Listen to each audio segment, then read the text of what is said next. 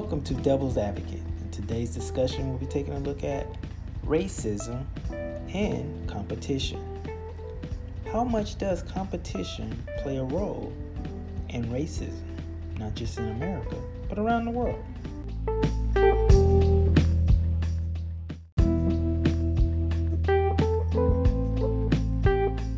First, let's take a look at racism within itself. Racism falls under discrimination, which has various topics that one could conclude as a discriminating factor against someone. Um, race, sex, and religion, politics, anything that is you know, discriminating against someone. Um, racism to me isn't an American issue, it's a human issue. It's around the world. India, South America, Africa, of course, as a whole, China, it, it's around the world. It's a human issue. The core of racism stems from competition, this ideal of having to be better, um, self worth, to me, is where it stems from. And competition um, is a human trait that we all engage in, consciously and subconsciously. But this need to be better. We're born into that world of competing with one another to succeed or be better. Um, it starts from as a child, growing up and sporting events, um, it's football field for kids or some form of sports or cheerleading for a girl or the, the school you went to, the high school, college you went to, the city you're from, the town you're from the state you're from, all the way into your country. Luckily, we don't have to compete against other worlds yet, so that's great. But this sense of competition, of being better, this self worth, we're always trying to prove our worth.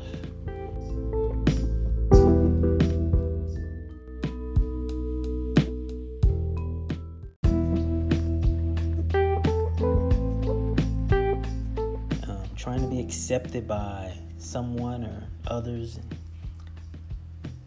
and, pressure to do things that's outside of your character. And you look back on and reflect and you know you feel bad. You know in life as you get older and grow as a person as i hope some people do um, some people don't grow and that's their journey. But for the most part we all grow grow in some certain areas that you know we look back and can't believe our mind was where it was and we thought the way we thought. And you can't take it away but you've grown. And i think that's the part of change that you have to embrace.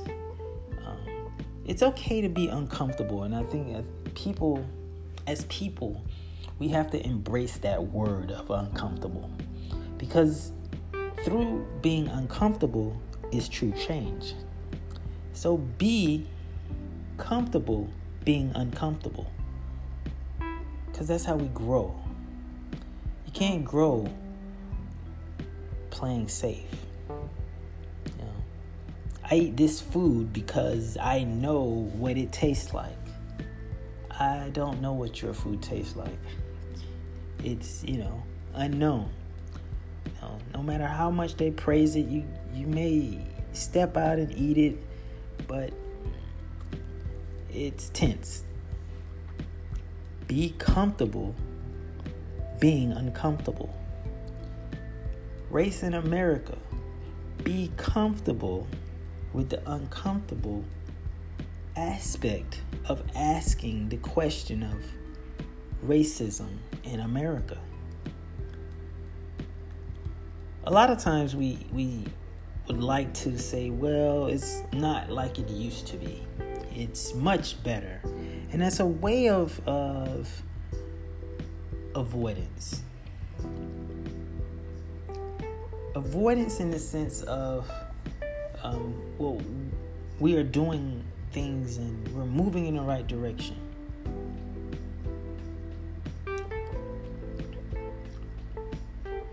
And it's true.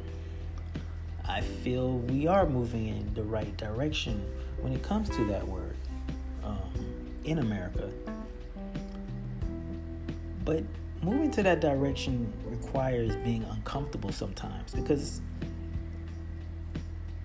at the face of it, on the conscious side, it's I'm not racist. But it's this unconscious side of us that it exists.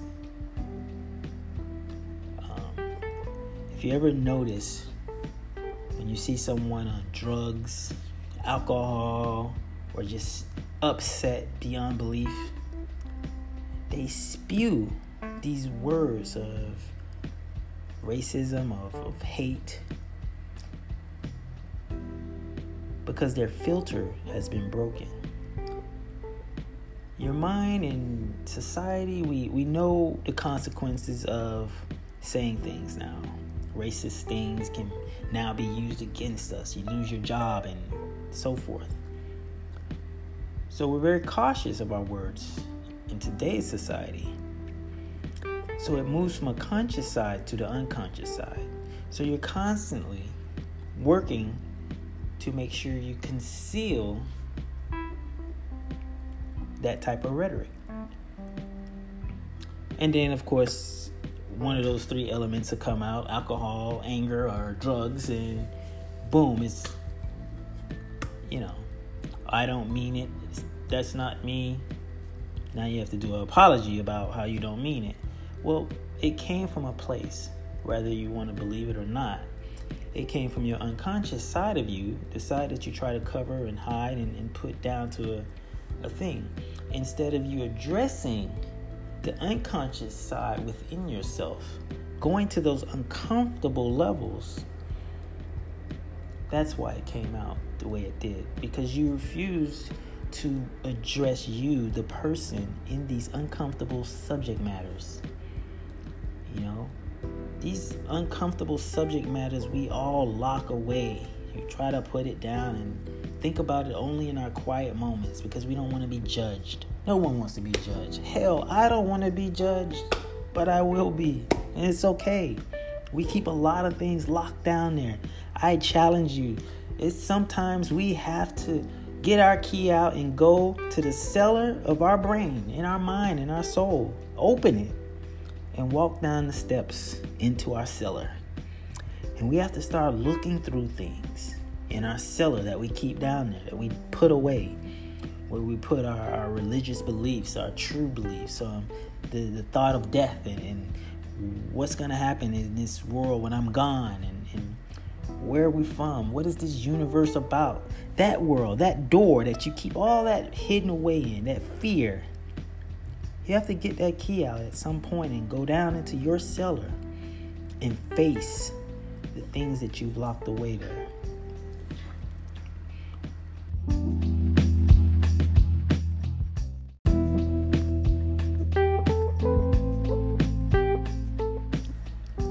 Thing I always found interesting is um, when victims of racism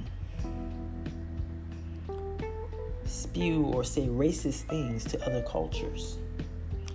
Because I always felt if you're a victim of oppression, racism, that you'll be least likely to be a racist person to other cultures because you experienced it and you know how you felt about it. But I don't find that to be true because it goes back to the, the common thing that I say racism exists under this competition of being better.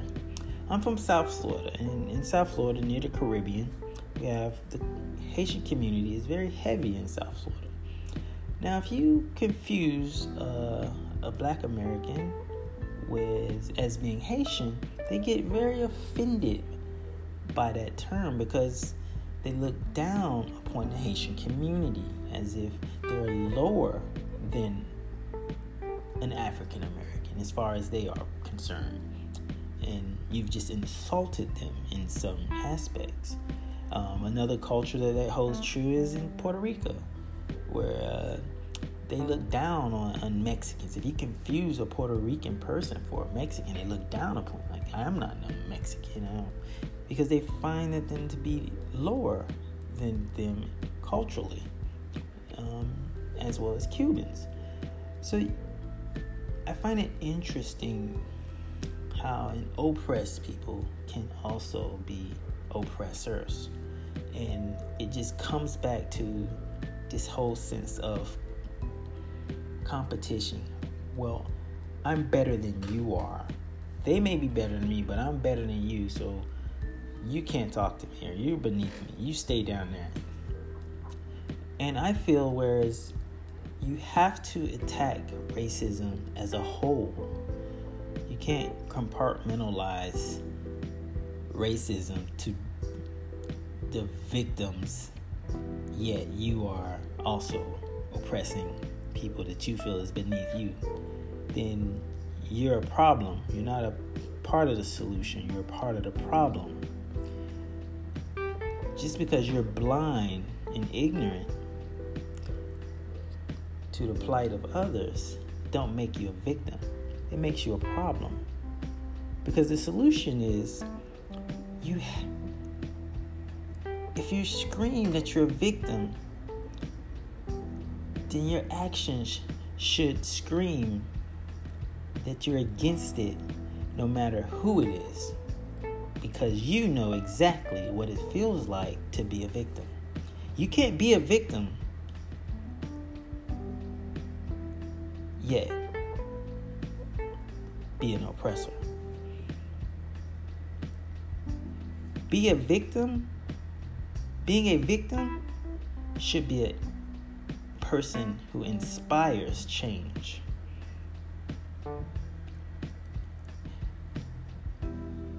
Always look to inspire change. And to inspire change in others, start with inspiring change within yourself. It inspires change by being uncomfortable with who you are and taking that key I told you and go to your cellar and confront the things you've locked away. Confront who you are, not who you think you are.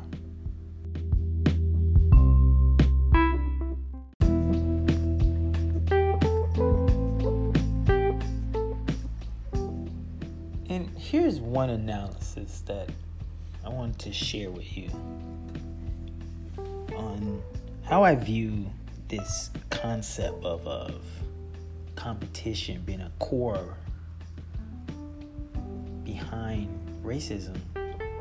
Uh, on an unconscious side, I don't think that it's necessarily the top ideal that racism is formed through this ideal of competition. Um, but as the examples I laid out before, competition actually exists in everything we do. Everything we do is attributed to some form of competition, um, consciously and unconsciously. Uh, one analysis is how they're pitted against one another and how they constantly competition is changing our views and what we support, what we don't support. And a lot of times it may be a different benefit for one conflict versus another.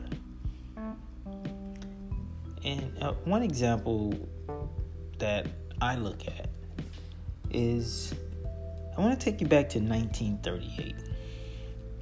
Country still divided, racism, segregation, Jim Crow laws, um, contentious time in America. But what's so special about 1938 uh, was a boxing fight. Joe Louis versus Max Schmeling. Now, this wasn't your typical boxing match, of course. This had um, an impact on the world in a sense of how life, how things are viewed. Um, here on one side, you had Joe Louis, African American boxer. Prior to him was Jack Johnson, African American, who was deemed a bad Negro in the sense of how he did what he wanted, acted any kind of way, dated white women, everything against the white status quo of America. And they refused to ever let a, a, a black person ever fight for a belt again. Um, based on Jack Johnson's actions. But finally, Joe Louis broke through. Now he broke through and obviously won the title, became a great fighter. But he broke through on fitting what they described as a good Negro. Um, Joe Louis caught a lot of flack in Black America because they felt he gave in to that status quo. But what's so important about this particular fight in the Joe Louis and Max Schmeling is what it represented. On one hand, you have Joe Louis, African American, in a segregated country where blacks aren't treated equal, fighting a white boxer. Yet all the white people of that country are behind Joe Louis, this African American who isn't treated of equal. But they're not behind this white boxer, Max Schmeling, because who he represents. He's a German fighter. And this is at the beginning of the Third Reich with Adolf Hitler. And obviously, we all know what Adolf Hitler represented and the ideologies behind what he represented, which, you know, some parts are still going on today in that neo Nazis ideals. But competition of race was set aside. Because, see, white America can support Joe Louis now on this stage under these circumstances, even though he was going against a white person. Because the white person represented Germany. So now what you have is this isn't a competition of black and white. The competition is America versus Germany. So, really, what do you value more? So, the benefit is for white establishment in America is America first. It outweighed the race card of white over black. So therefore, we're definitely supporting Joe Louis to beat Max. Do it for America, Joe. We're behind you. But once the fight is over, Joe, you still go through the back door. Because you're back to normal. And this is another form of competition. But the difference here is they supported Joe based on the concept of, once again, a competition of being better, to prove to Germany that America's better. So, in this circumstance, under this circumstance, I support Joe Louis, is what they're saying. Because the bigger fight is Germany. We have to show you we're better than you are.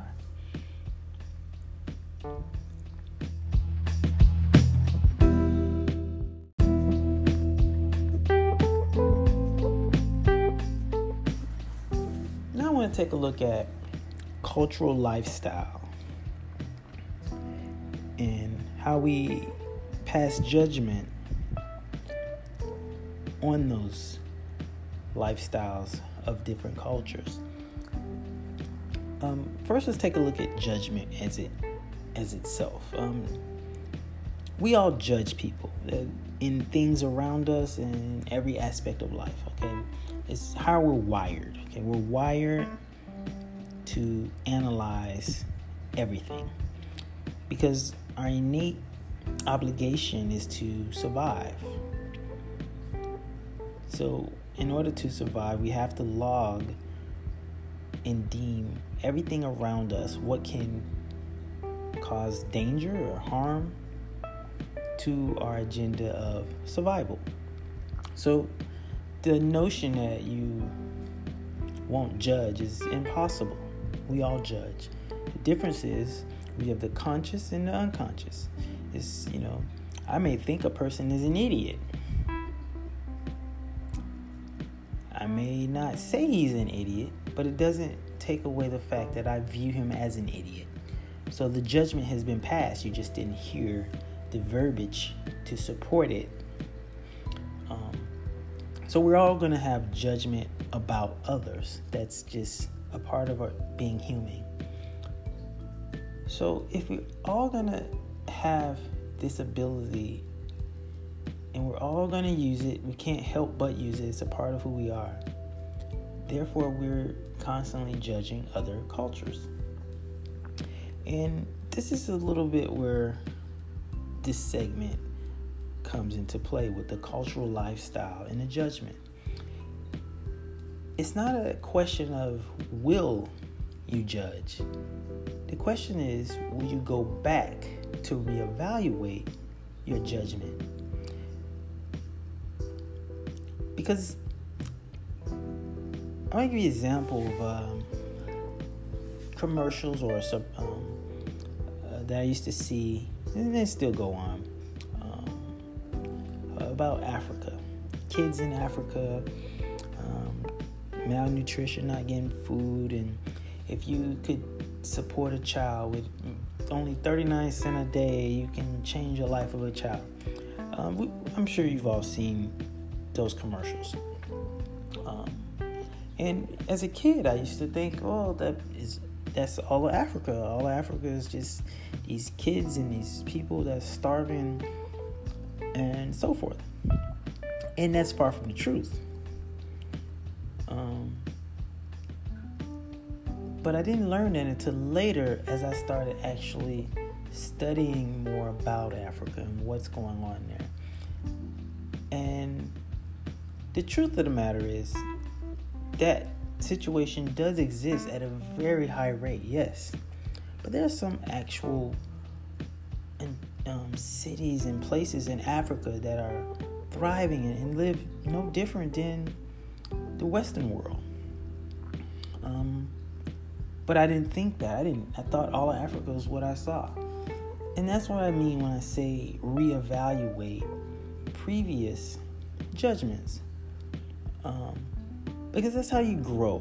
I mean, that's that's literally how you grow. And we know that in life, our environment dictates our way of thinking.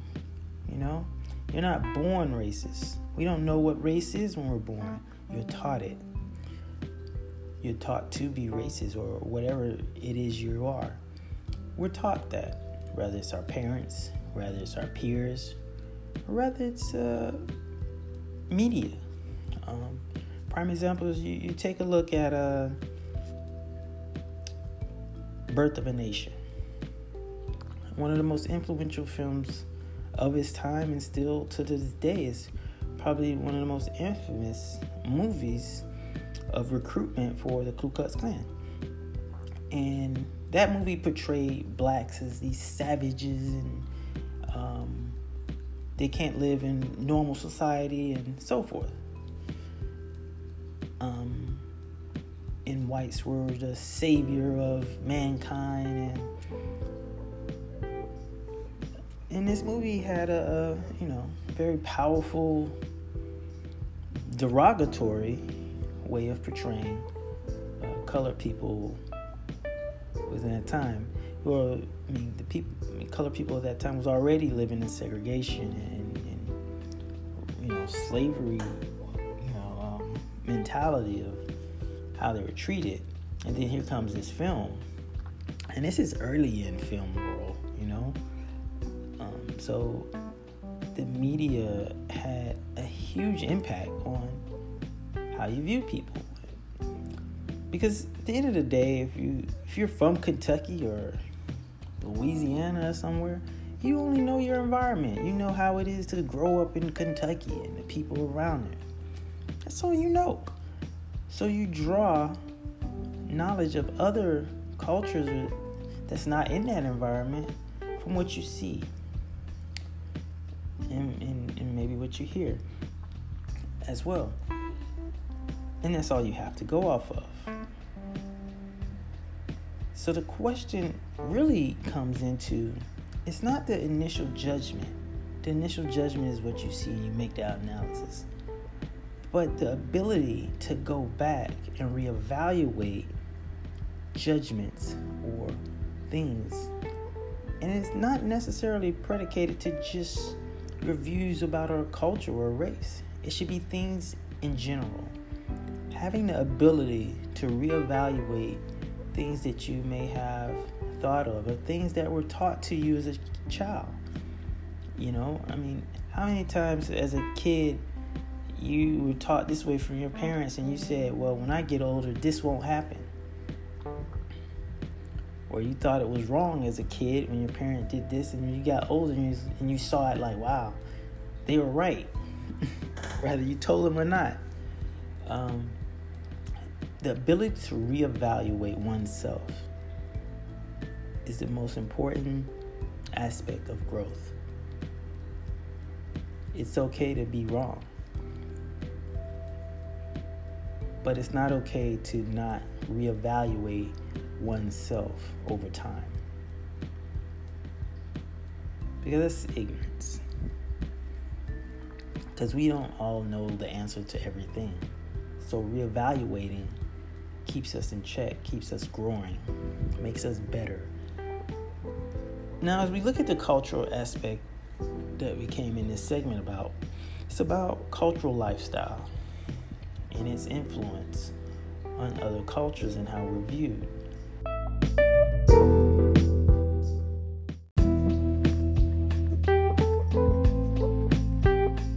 Within the rap culture, um, in order to be a rapper that's respected by the community, um, you have to have lived a, a life that is, has been a part or associated to street life to earn street credit. So, if you haven't lived that street life, you have no credit. So, no one will listen to you because they don't believe you. Um, and it plays a role because a lot of the youth in African American culture don't believe in school anymore. They don't believe that um, four-year college is for them, or that you know their parents, or for that matter, couldn't afford. So, in anything in life, you you, you start justifying reasons and coming up with things why you shouldn't shouldn't go down a certain road. Um, and those are some of the reasons. Um, me personally, I feel that a personal drive to be better should come from within, not on previous things, but that's neither here or there. But this is how it's viewed. So, okay, as a young kid coming up in some yeah, um, tough area, and I want to be a rapper oh, I have to live the street life. Well, that's not a problem because I lived the street life all my life in most cases. Why? Because the street life is a part of the community. Gangs are, are everywhere. Everyone wants to be associated. And not to be associated means, you know, you're left out to dry if something happens. And no one wants to be the one with no one having their back. You know, in the black community, you know, you know, your parents don't want you to be a part or associated to a gang. But your parents are at work, they're working hard. You're the one that have to make that walk home or whatever by yourself. And one example of, of how rough it can be. Let's say you live on 70th Street and there's a gang on 60th Street. Well, you don't want to be in a gang. Your parents don't want you to be in a gang. You just want to go to school and live a good, you know, go to college. Okay. Okay, you go to school, you know. Where do you live? Well, you, I live on 70th Street. Oh, you're one of them. No, I, I live on that street, but I'm not affiliated. Don't matter. Because you live on that street, you're automatically affiliated with 70th Street. Now, here's the problem you don't have to be in 70th Street game. They'll ask you, and you can be like, nah, I'm good. I don't want to. I'm like, okay. Well, guess what? 50th Street, 40th Street, all of those streets still know you live on 70th Street, regardless of your affiliation with 70th Street Gang or not. And you guess what they're gonna do? They're gonna jump you. They're gonna try to beat you up. Because at the end of the day, you still live on that street, whether you're a part of 70th Street or not. And that's how they live. That's what they believe. So guess what? You take a few beatings or get jumped on, 70th Street still there. Hey, you want to join the gang? Well, yeah. Why not? I mean, if not joining you, I'm getting beat up. At least if I join you, I got some protection. And these are the situations and that young kids are, are forced to make these decisions and even if they didn't want to be a part of a gang it's almost like you're you're forced to be a part of a gang because if you're not repercussions are are bigger um, so this is just a little backstory of how kids can be forced into gangs and they don't even want to be a part of it now you're you're in the gang and now everything that goes with it now is on your plate. Um, so let's say now you have street credit. But to be in a gang, you're gonna do a lot of bad and illegal stuff. And when you get those strikes on you and you get arrested for this or that, all of a sudden this dream it starts going down. Can't get into certain colleges, you got a record, you got this. But you were a good kid. You wanted to go four years of college. You just wanted to not get jumped. You know, I didn't know Johnny had this or that on him. I was just riding. Doesn't matter. So in the black community, you have these situations that force kids into making these type of decisions. They're what 10, 11 years old sometimes, early in life. Now, let's get back to street credit. Now you got your street credit, so you want to be a rapper. Because at the end of the day, a lot of times you see them on TV, you see them flashy with the cars and the money and so forth. I want, they didn't go to college. Look at them. I don't have to go to college to achieve what they did. So you buy into that, and that's your belief. So you don't want to go to school. Sports is the same way. Sports is a mentality of you have to be strong, tough, hard, destroy the guy across from you, whether it's boxing, basketball, football. That's the mentality. So when you take all these mentalities coming out of African American community, it's almost like a, um, know, a, a mixing pot of just rage and, and be this, be that, be strong, be this person. Um, it bleeds in other parts of your life. No different than a, um, a child that didn't have his father in his life. There's going to be other ramifications of that in that child's life on certain things. You don't know what yet. Depend, you know, every kid is different on what is the effect. We don't know yet. Each kid is different on what that effect of having a broken home is going to have. Well, when you pursue sports or rap as your only means of getting out, there's effects to that because see that mentality that that practice field put onto you, it's going to bleed into the other aspects of your life because that's the mentality you think with. You had to think that way on the practice field. Destroy, kill, beat him, you know, power, rap game, whatever in the rap. I have to beat a street life, or they're gonna, you know, I have to be this person. It bleeds in other parts of your life now. Because you have to have this tough skin.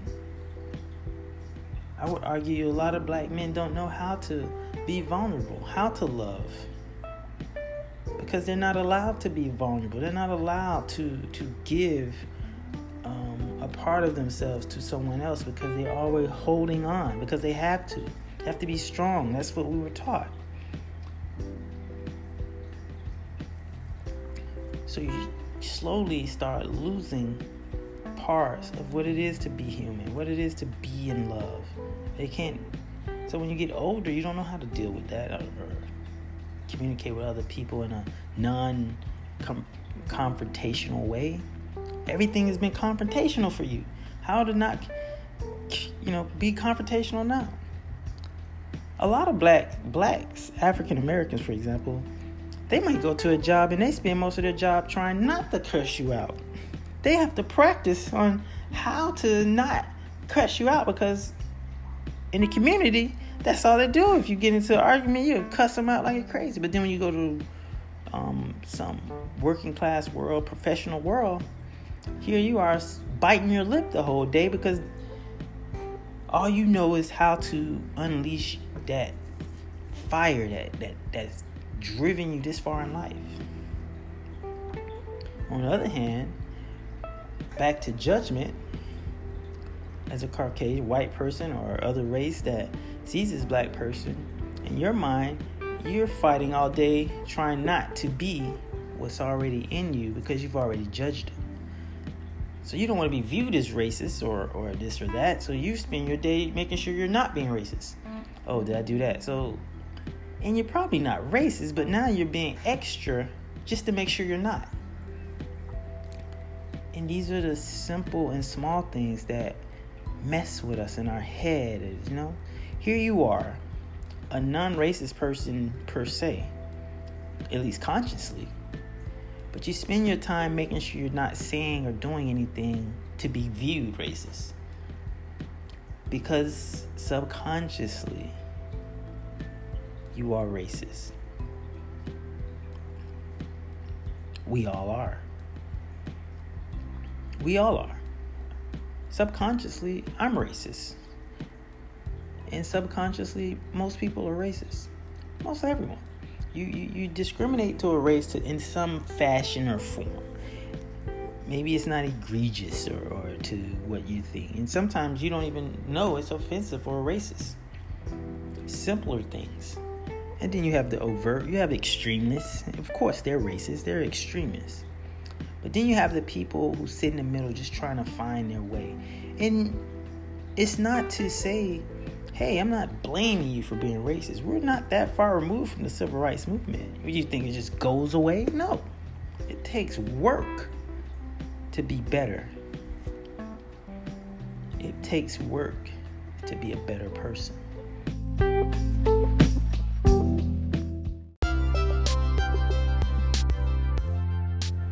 we have come to the end. And I feel, in conclusion, I think one cannot deny that competition is a major part of racism. It fuels it tremendously. Our life is a competition. So, therefore, race has its own form of competition with other race. The question, however, comes into you as an individual. And where do you sit on this playing field?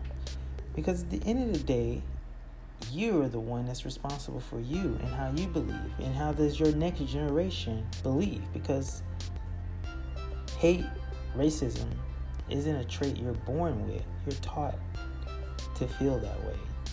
Do you want to teach the next generation the things that you had to learn and have to understand better now? I should hope not, as we all try to grow and hope that generations from now can grow and not be what we had to go through or what we had to deal with. And to do that, you have to go to the cellar. You have to go down to your own personal cellar and face your demons and face the things that you locked away and say that they don't hold you hostage anymore because you can face them. Are we probably all racist? I think so to some degree. I think we all are. But we all can be better by reevaluating where it comes from. And it starts with where you were born and how you grew up and and the judgment that you place on others, reevaluating those judgments and understanding the culture isn't your culture. So they're gonna be different. People are gonna act different. They're gonna eat different things. Maybe in this culture they eat snake. I'm like, whoa, I would never. That's that culture. I can't say that that person is a nasty person because they eat bugs and rats or whatever they do. It's not for me. but that's the life that they're dealt with, baby. Maybe it's because of their social status, their financial situation. But by me posing judgment on them is wrong. I understand that in life we're human, we're gonna make judgments. But I also understand that I have a choice to make a judgment opposite of that innate thing as a human. And the opposite judgment is to not judge, to have compassion for others. So the next time you hear racism and this and that, it's time to not be afraid. It's okay to hear this discussion. As heated as it gets, it's still needed because we're still in the middle of trying to escape its wrath. And if America is truly the land of the free and the leader, then we have to set the example for the rest of the world. Because how far we go is how far the world can go. There are some countries that's much better than us in this area, and there's countries that's much worse. So, until we speak again, enjoy your day. Reevaluate your life. Reevaluate your cellar reevaluate all your judgments on anything that you've judged as you grow older. That's what you do. Peace.